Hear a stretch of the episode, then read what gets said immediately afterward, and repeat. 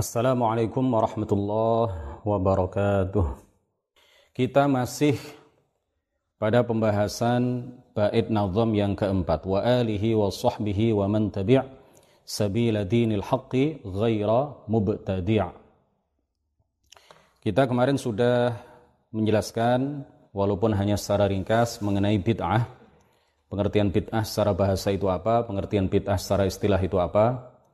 Kemudian kita juga menyebutkan beberapa dalil bahwa bid'ah itu tidak semuanya dhalalah, bahwa bid'ah itu ada yang baik, ada yang sesuai dengan Al-Quran, ada bid'ah yang hasanah, ada bid'atu huda, atau ada uh, sunnah hasanah. Kita lanjutkan pembahasan kita mengenai bid'ah.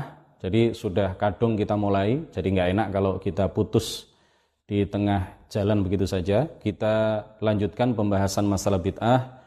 Mudah-mudahan pada pertemuan kita pada malam hari ini pembahasan masalah bid'ah ini bisa tuntas dan kita memiliki gambaran yang utuh bahwa bid'ah itu memang betul-betul ada yang hasanah, bahwa tidak setiap yang tidak dilakukan oleh Rasulullah atau para sahabatnya itu tidak semuanya dhalalah, tetapi ada beberapa hal yang meskipun tidak pernah dilakukan oleh Rasulullah, meskipun tidak pernah dilakukan pada masa Rasulullah, meskipun tidak pernah dilakukan oleh sahabat, meskipun tidak pernah dilakukan pada masa sahabat, tetapi eh, ada beberapa di antara hal itu yang jika sesuai dengan Al-Quran dan hadis, maka itu dinilai oleh para ulama sebagai bid'ah-bid'ah yang hasanah, sebagai bid'ah-bid'ah yang baik.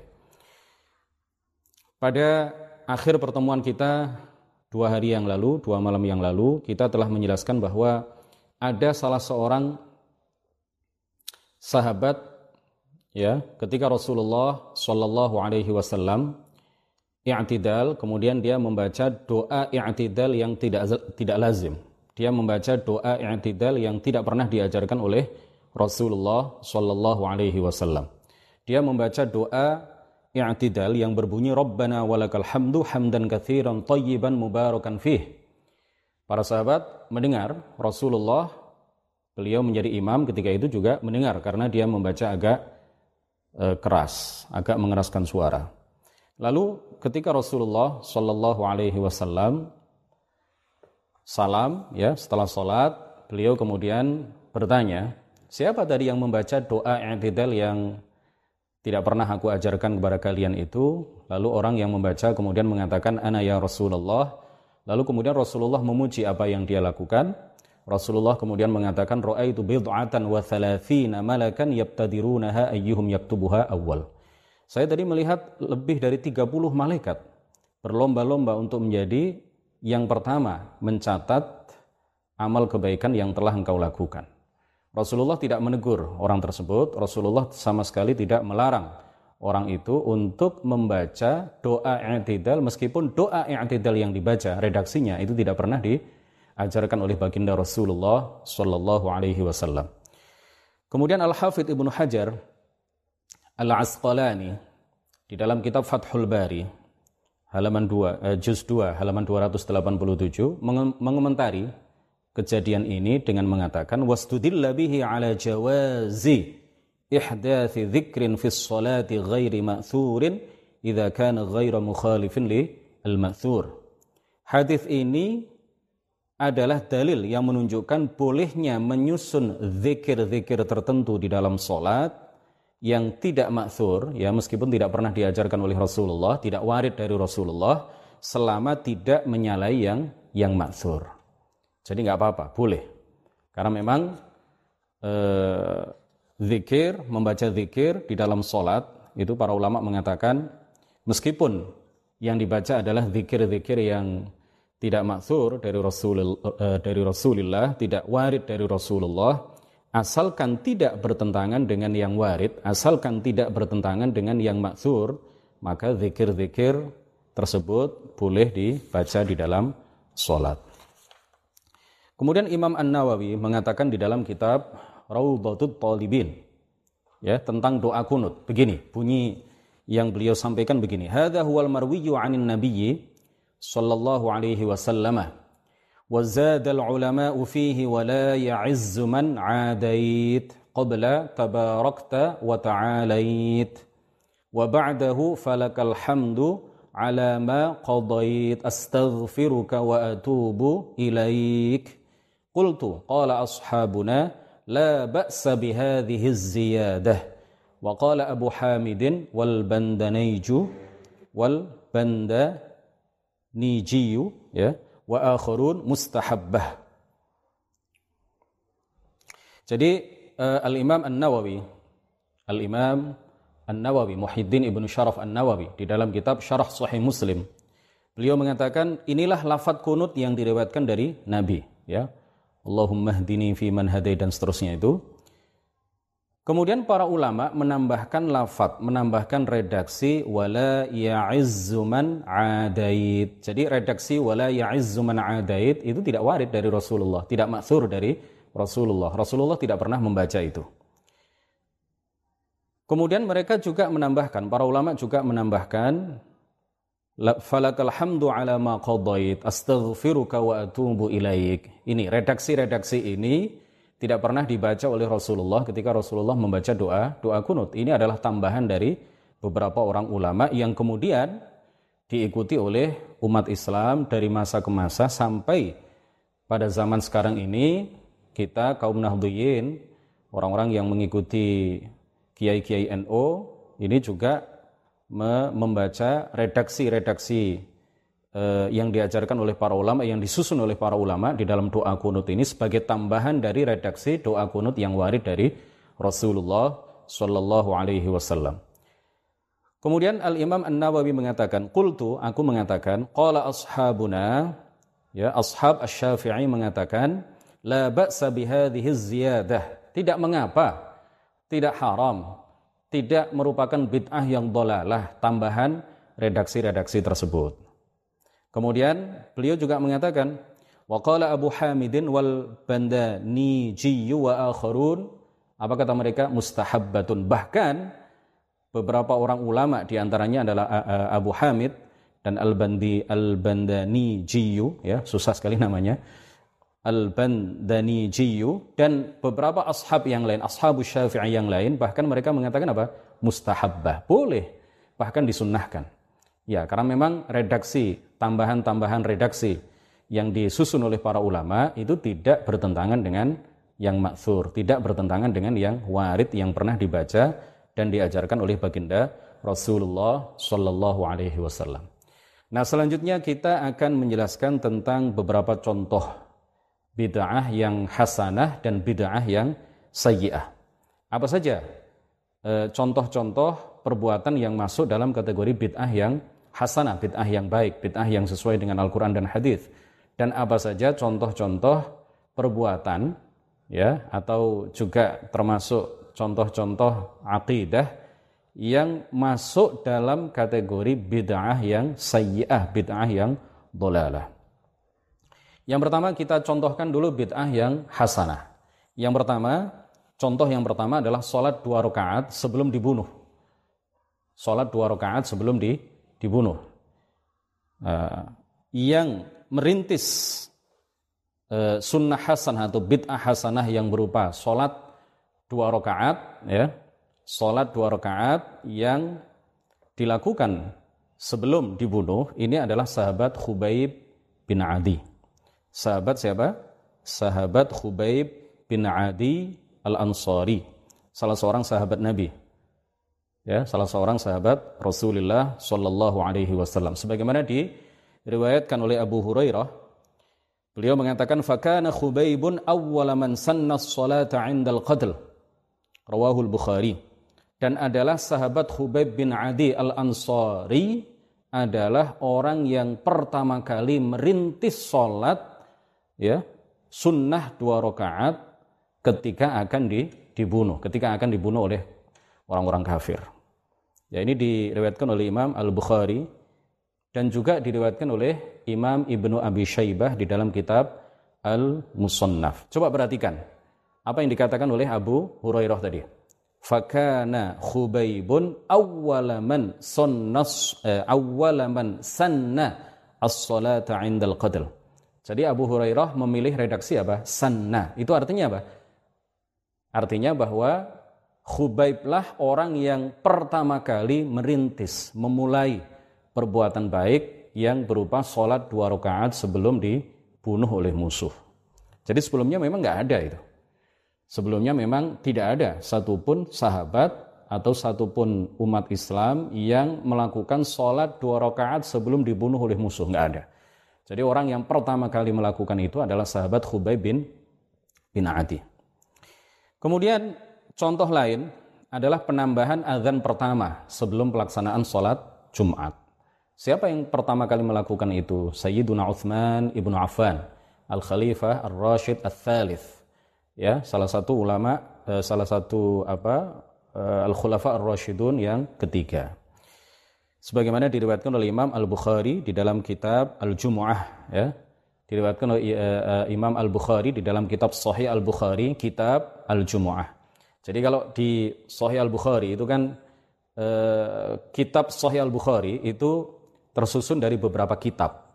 Nah, jadi kalau istilah kita itu bab, ya.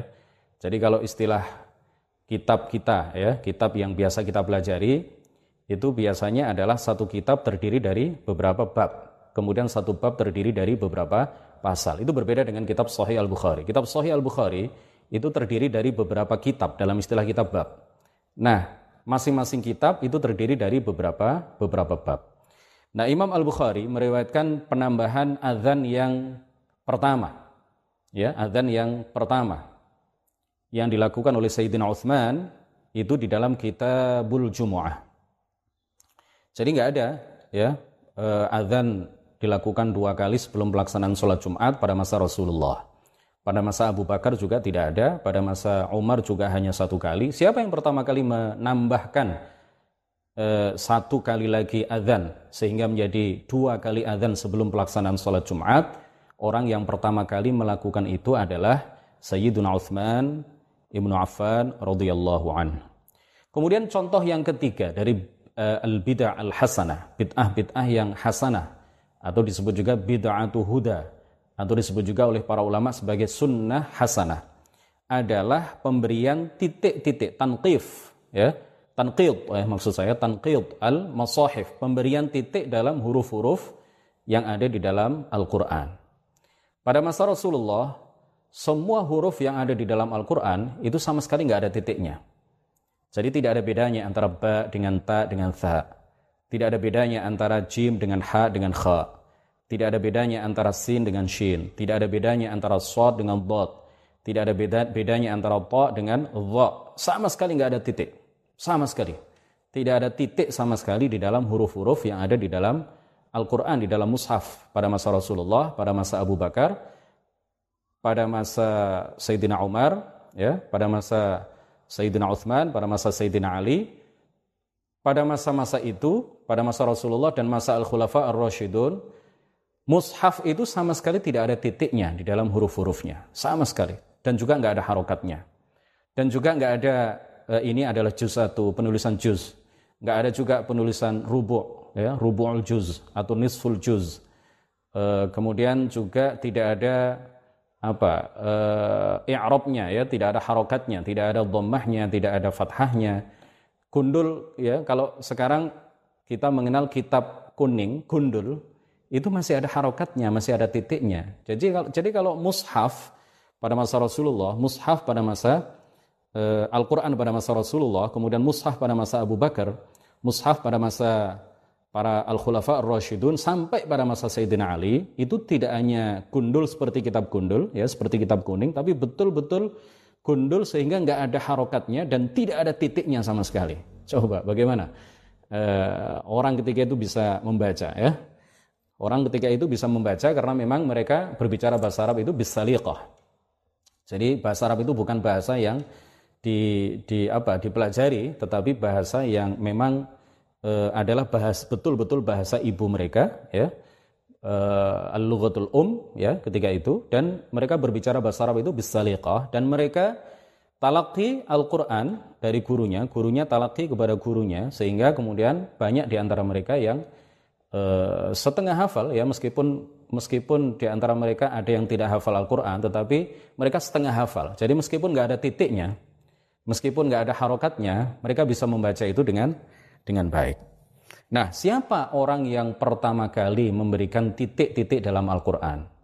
Abu Bakar ibn uh, Abi Dawud, ya, putra dari Sahibus Sunan, putra dari Imam Abu Dawud, memiliki karangan yang berjudul Al-Mushahif. Di dalam kitab ini beliau mengatakan bahwa awwalu man naqatal masahif, siapa? Yahya ibn Ya'mar atau Yahya ibn Ya'mar, yaitu salah satu ulama di kalangan tabi'in, ya. Beliau adalah salah satu ulama di kalangan tabi'in. Jadi pada pada masa sahabat belum ada penitikan di dalam huruf-huruf Al-Qur'an.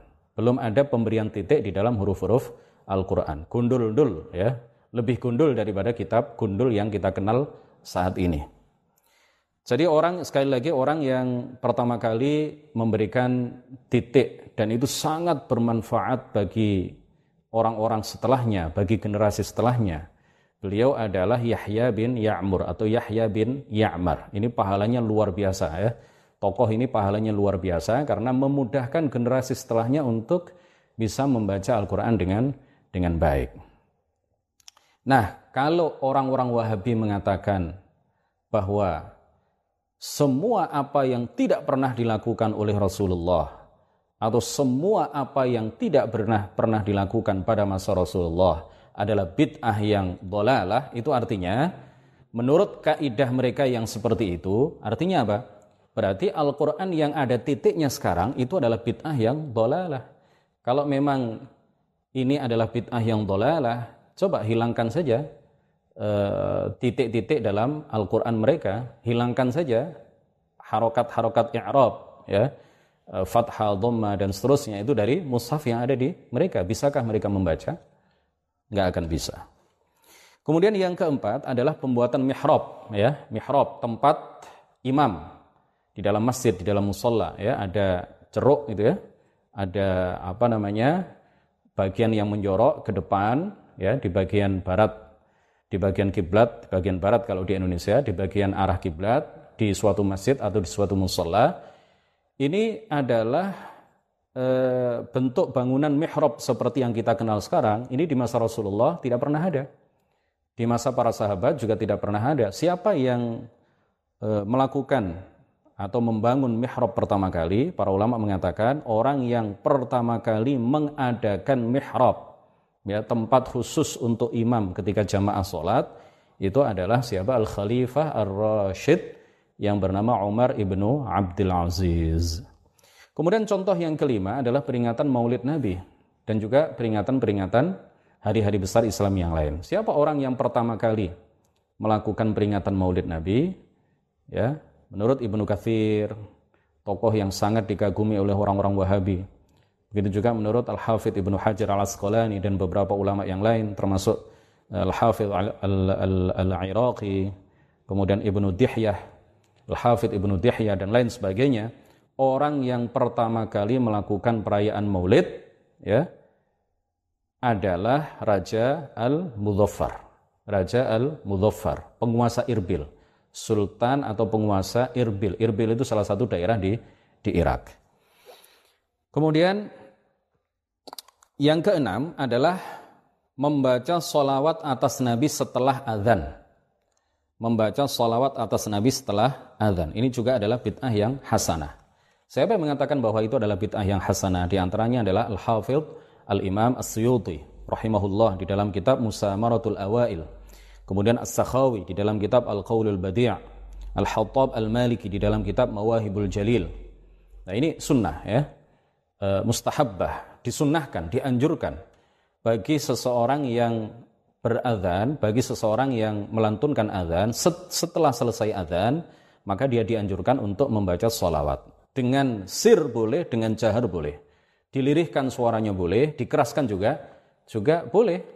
Nah, orang Wahabi itu mengatakan apa? Salah seorang Wahabi, ya, dia mengatakan bahwa orang yang membaca solawat setelah selesai mengumandangkan azan ini adalah bid'ah yang sangat sesat, sama salahnya dan sama sesatnya dengan orang yang menikahi ibunya sendiri. Na'udzubillah.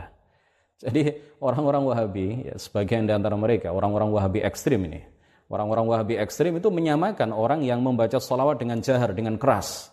Setelah selesai mengumandangkan azan, itu mereka samakan dengan orang yang menikahi ibunya sendiri, berzina dengan ibunya sendiri. Na'udzubillah. Ini adalah tuduhan yang sangat kecil kepada uh, jutaan umat Islam di hampir seluruh dunia yang ketika mereka melantunkan azan, setelah selesai mereka kemudian membaca sholawat secara jahar. Kenapa? Karena memang di dalam azan itu e, disebutkan nama Nabi kita, Nabi Agung, Nabi Besar Muhammad Sallallahu Alaihi Wasallam. Oleh karena itu mereka membaca salawat dengan keras. Assalatu wassalamu alaika ya sayyidi ya Rasulullah, misalkan ya, atau dengan redaksi salawat yang yang lain. Ini biasa kalau di negara-negara Arab ya. Kalau di kita ini kan e, kalau di Indonesia ini tradisinya beda. Tradisinya membaca salawat dulu baru azan. Ya, enggak apa-apa, boleh, bagus. Jadi membaca salawat dulu kalau di kita ya, kemudian membaca, kemudian setelah itu baru kemudian mengumandangkan azan. Nah, ini tradisi di Arab ya, dan di, di, di beberapa negara yang lain itu setelah azan baru kemudian salawat. Kenapa? Karena memang e, salawat ini dibaca karena di dalam azan itu ada penyebutan nama Muhammad. Jadi salawatnya diakhirkan sampai selesai azan baru kemudian dibaca secara jahron, secara keras. Kemudian contoh bid'ah hasanah yang selanjutnya, yang ketujuh adalah menulis lafaz sallallahu alaihi wasallam setelah menulis nama Nabi. Jadi itu bid'ah itu, tapi bid'ah yang hasanah. Karena Rasulullah ketika berkirim surat ya, berkirim surat ke beberapa orang untuk diajak masuk Islam, ke Raja Rom, ke Raja Persia dan lain sebagainya, Rasulullah sallallahu alaihi wasallam itu hanya menulis min Muhammadin Rasulillahi ila fulan. Beliau tidak menulis sallallahu alaihi wasallam. Para sahabat juga begitu. Jadi para sahabat ketika mereka menulis e, nama Muhammad, itu mereka tidak menulis atau mengiringinya dengan lafaz sholawat. Nah, e, Allahu alam, siapa yang pertama kali melakukan itu, Allahu alam, tidak ada penjelasan, atau paling tidak saya belum menemukan penjelasan siapa orang yang pertama kali merintis uh, tulisan sallallahu alaihi wasallam setelah tulisan Muhammad, setelah penyebutan tulisan Muhammad Rasulullah di dalam kitab, di dalam berbagai tulisan. Tapi itu jelas adalah bid'ah karena Rasulullah tidak pernah melakukan. Di masa Rasulullah juga tidak pernah di, dilakukan. Itu adalah bid'ah, tetapi bid'ah yang yang hasanah. Uh, ingin saya ingatkan kepada kita semuanya bahwa penulisan sholawat baik secara lisan maupun secara tulisan ya, kalau kita ingin mendapatkan pahala, kalau kita ingin mendapatkan barokah dari sholawat, maka sholawat itu kita tulis dengan lengkap dan kita ucapkan dengan lengkap, jangan disingkat. Jadi jangan disingkat S A W, jangan disingkat solam, jangan disingkat sod misalkan. Karena hukumnya adalah makruh ya, tidak sampai haram tetapi makruh. Makruh artinya apa? Tidak dapat pahala. Jadi ketika kita membaca sholawat atau ketika nama Muhammad, nama Rasulullah disebut, kemudian kita secara lisan mengatakan S A W, itu dapat pahala tidak? Tidak dapat pahala. Sama dengan kalau ada orang yang menulis Muhammad Rasulullah dalam tulisan ya, kemudian dia menulis S A W atau solam atau sod, itu sama sekali tidak dapat pahala. Sama sekali tidak mendapatkan barokah membaca atau menulis sholawat. Jadi sholawat itu dibaca ataupun ditulis maka akan mendatangkan keberkahan kepada kita. Dibaca ataupun ditulis maka akan mendatangkan pahala bagi bagi kita. Ya, menulis sholawat itu sama dengan pahala membaca sholawat. Jadi mulai saat ini kita tinggalkan menyingkat sholawat menjadi S A W. Ya sama itu. Dengan tidak menulis sholawat sama sekali. Panjenengan ya, Bapak Ibu yang ada di rumah, ketika menulis Muhammad Rasulullah kemudian tidak ditulis sholawat, tidak diikuti sholawat setelahnya, atau ditulis sholawat tetapi disingkat S A W, itu sama saja. Jadi sama-sama tidak mendapatkan pahala sholawat. Kalau ingin mendapatkan barokah dan pahala sholawat, maka tulis sholawat itu dengan lengkap, sallallahu alaihi wasallam. Kemudian contoh yang kedelapan, misalkan minal bid'ah al-hasanah. Ya, di antara contoh bid'ah yang hasanah adalah thariqat-thariqat, ada thariqat Rifa'iyah yang dirintis oleh Imam Ahmad Ar-Rifa'i, Kemudian ada Tariqat Al-Qadiriyah, At-Tariqatul Qadiriyah yang dirintis oleh Syekh Abdul Qadir al-Jilani atau Al-Jailani atau Al-Kailani, ya. Boleh dikatakan Al-Jailani atau Al-Kailani. Sebagian ulama membaca Al-Jilani atau Al-Kilani. Kemudian ada Tariqat Naqsyabandiyah, ada Syadziliyah, ya, dan macam-macam yang lain, banyak sekali itu. Itu semuanya adalah bid'ah yang hasanah, enggak ada di masa Rasulullah itu penyebutan, ya, tariqat tertentu, tariqat A, tariqat fulaniyah, tariqat B dan lain sebagainya, enggak ada. Tetapi amaliyah yang dilakukan oleh para pengamal tariqat itu memang amaliyah yang memang dilakukan oleh Rasulullah. Tarkut tana'um, ya, meninggalkan gaya hidup e, mewah, meninggalkan berlezat-lezatan di dalam makanan dan minuman, e, tidak memakai pakaian-pakaian yang mewah, ya. Para pengamal tariqat kan seperti itu. Ya, orang-orang yang berkecimpung dalam dunia sufi, para sufi, ya, shadiqun, itu mereka melakukan itu. Secara substansi apa yang mereka lakukan sudah ada pada masa Rasulullah dan para sahabatnya, tetapi sebagai sebuah nama tariqat A, tariqat B, tariqat C itu kan sesuatu yang bid'ah, tidak ada di masa Rasulullah, tidak ada di masa sahabat. Kemudian di antara contoh bid'ah yang buruk, bid'ah yang sesat, ya. Di antaranya adalah bid'ah pengingkaran terhadap takdir, yang dipelopori, yang dimulai pertama kali oleh Al-Qadariyah. Jadi mereka ini tidak percaya adanya takdir, tidak mempercaya adanya takdir. Sama dengan orang-orang eh, Hizbut Tahrir. Orang-orang Hizbut Tahrir itu mereka menyatakan bahwa perbuatan-perbuatan manusia yang ikhtiyariyah, ya, perbuatan-perbuatan manusia yang ada unsur ikhtiar dan usaha di dalamnya, itu tidak ada kaitannya dengan qada Allah Subhanahu wa ta'ala. Jadi dengan keyakinan seperti ini tidak ada bedanya antara orang Hizbut Tahrir dengan orang-orang Qadariyah, para pengingkar takdir, orang-orang yang tidak mempercayai dan mengimani adanya takdir. Ini adalah bid'ah yang dhalalah. Kemudian juga bid'ah Jahmiyah. Jahmiyah ini disebut juga Jabriyah atau Jabariyah. Mereka mengatakan bahwa manusia tidak punya kehendak sama sekali.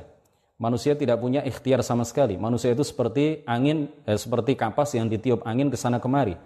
Tidak punya kehendak, sama sekali nggak punya kehendak di dalam melakukan perbuatan-perbuatannya. Ini adalah bid'ah yang dhalalah, ya, tidak pernah diajarkan oleh Rasulullah dan bertentangan dengan Al-Quran dan dan hadis. Kemudian bid'ah Khawarij, bid'ah Khawarij itu uh, adalah keyakinan yang menyatakan bahwa seluruh pelaku dosa besar itu dihukumi kafir. Setiap pelaku dosa besar dihukumi kafir. Sampai-sampai Khawarij itu mengatakan bahwa seluruh pemerintah, ya, seluruh pemerintah di seluruh dunia, karena mereka tidak menggunakan hukum Islam, tidak menerapkan dan memberlakukan hukum Islam di dalam e, menjalankan roda pemerintahan, maka mereka dihukumi kafir dengan dalih, kata mereka, ayat wa man lam yahkum bima anzalallahu. E, mohon maaf ada gangguan sedikit, ya. Jadi kita lanjutkan sedikit. Ini eh, H P saya sudah hampir habis penyimpanannya. Saya nggak tahu. Mungkin nanti silahkan di, saya diberitahu di kolom komentar. H P saya ini ketika siaran langsung, tidak hanya video ini, video yang eh, di live streaming kan, itu tidak hanya tersimpan di di storage Facebooknya itu, ya, tetapi juga langsung tersimpan di galeri. Jadi saya juga merasa Uh, aneh nih, ya, saya nggak tahu apakah di pengaturannya atau seperti apa, yang jelas langsung tersimpan di galeri. Videonya ini langsung tersimpan di di galeri tanpa saya download dari dari Facebook.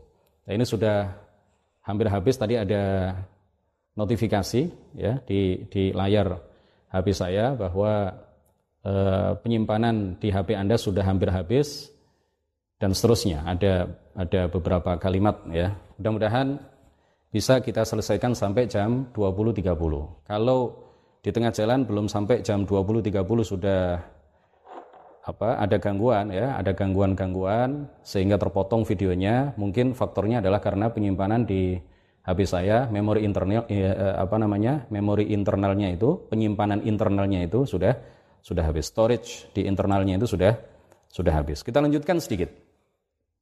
Kemudian juga ada bid'ah E, Mushabihah. Jadi orang-orang yang meyakini bahwa e, Allah Subhanahu wa ta'ala sama dengan makhluknya. Mereka menyifati Allah dengan dengan makhluknya. Mereka menyifati Allah dengan sifat-sifat makhluknya. Nah, ini bid'ah yang dolalah, karena memang tidak pernah diajarkan oleh baginda Rasulullah Shallallahu Alaihi Wasallam. Rasulullah tidak pernah meyakini itu. Rasulullah tidak pernah mengajarkan itu. Para sahabat juga tidak pernah mengajarkan dan meyakini itu. Tetapi ini kemudian diada-adakan, diajarkan, dipropagandakan oleh kaum Mushabihah beberapa abad setelah Rasulullah Shallallahu Alaihi Wasallam meninggal dunia. Ya, beberapa tahun setelah Rasulullah Shallallahu Alaihi Wasallam meninggal dunia, mereka mulai mengajarkan ya lisu ifahmihim bil ayat al-Qur'aniyah wal ahadits an-nabawiyah, karena mereka salah di dalam memahami beberapa ayat Al-Qur'an, salah di dalam memahami beberapa hadits, sehingga kemudian mereka meyakini dan mengajarkan kepada para pengikut mereka bahwa Allah itu sama dengan makhluk, bahwa Allah itu di langit, bahwa Allah itu duduk di atas arasy, bahwa Allah memiliki tangan, bahwa Allah itu memiliki uh, dua tangan dan dua-duanya tangan kanan, na'udzubillahi min dzalik, dan hal-hal semacam itu yang uh, merupakan penyifatan-penyifatan yang sangat keji yang dinisbatkan oleh mereka kepada Allah Subhanahu wa ta'ala. Kemudian juga jangan lupa bid'ah pengharaman tawassul. Siapa orang yang pertama kali mengharamkan tawassul? Ibnu Taimiyah. Satu pun ulama sebelum Ibnu Taimiyah tidak ada yang mengharamkan tawassul. Jadi orang yang pertama kali datang dengan bid'ah pengharaman tawassul adalah Ahmad Ibnu Taimiyah, salah seorang tokoh uh, yang paling dikagumi oleh orang-orang Wahabi pada masa sekarang. Jadi kalau sudah Ibnu Taimiyah yang mengatakan, itu seakan-akan apa yang dikatakan oleh Ibnu Taimiyah ini adalah nas, ya. Apa yang dikatakan oleh Ibnu Taimiyah ini seakan-akan adalah nas, tidak boleh ditolak, tidak boleh diabaikan. Uh, Jadi dipegang teguh oleh orang-orang Wahabi. Ketika Ibnu Taimiyah mengatakan bahwa tawassul itu haram, maka ini kemudian dipegang teguh, diyakini sebagai sebuah keyakinan yang mutlak benarnya oleh orang-orang Wahabi pada masa sekarang. Kemudian Ibnu Taimiyah juga lah orang yang pertama kali membagi tauhid menjadi menjadi tiga. Jadi Ibnu Taimiyah ini adalah orang yang eh, apa kontroversial, pro dan kontra, ya, kontranya lebih banyak daripada pronya. Dan tokoh ini adalah tokoh yang sampai sekarang terjadi pro dan kontra di antara umat Islam. Ya, kalau para ulama pada masanya, itu banyak di antara mereka yang tidak hanya melabelkan sesat kepada Ibnu Taimiyah, bahkan Ibnu Taimiyah ini di, banyak dikafirkan oleh para ulama pada masanya. Kemudian juga banyak disesatkan oleh para ulama setelahnya, sepeninggalnya.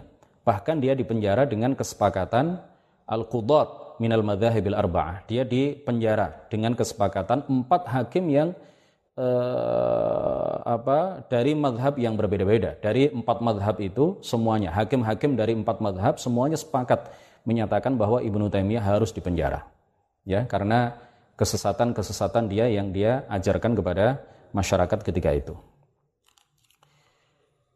Hadirin rahimakumullah, ya, eh, asyik sekali kita membahas masalah bid'ah ini, ya, panjang sekali. Insyaallah akan kita bagi menjadi tiga sesi. Ini mumpung kita membahas masalah bid'ah, jadi sekalian saja kita kupas, ya, sampai habis. Pertemuan yang akan datang insyaallah eh, sekarang hari Rabu, ya, Rabu malam Kamis, besok libur, hari Jumat malam Sabtu insyaallah kita lanjutkan pertemuan kita masih seputar bid'ah. Pertemuan selanjutnya insyaallah kita akan eh, mengupas syubhat-syubhat yang dilontarkan oleh orang-orang Wahabi. Apa syubhat itu? Syubhat itu adalah sesuatu yang dilontarkan untuk mengaburkan hal yang sebenarnya.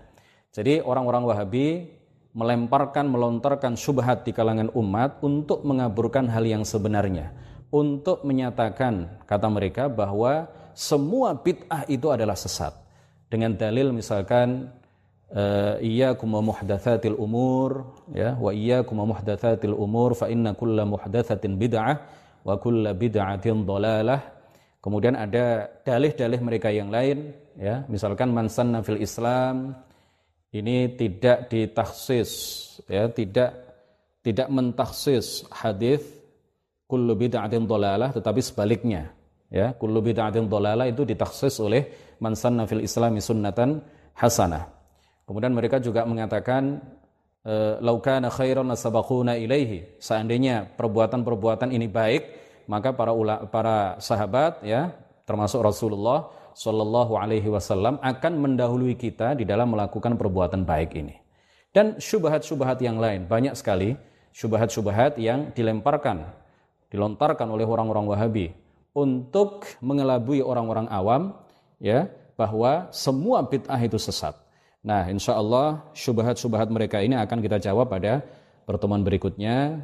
Ini saya khawatir eh, H P saya akan mati, jadi kita akhiri. Insya Allah kita lanjutkan pada hari Jumat malam Sabtu yang akan datang. Hadanallahu wa iyyakum ajma'in. Wallahul muwaffiq ila aqwamit thariq. Wassalamualaikum warahmatullahi wabarakatuh.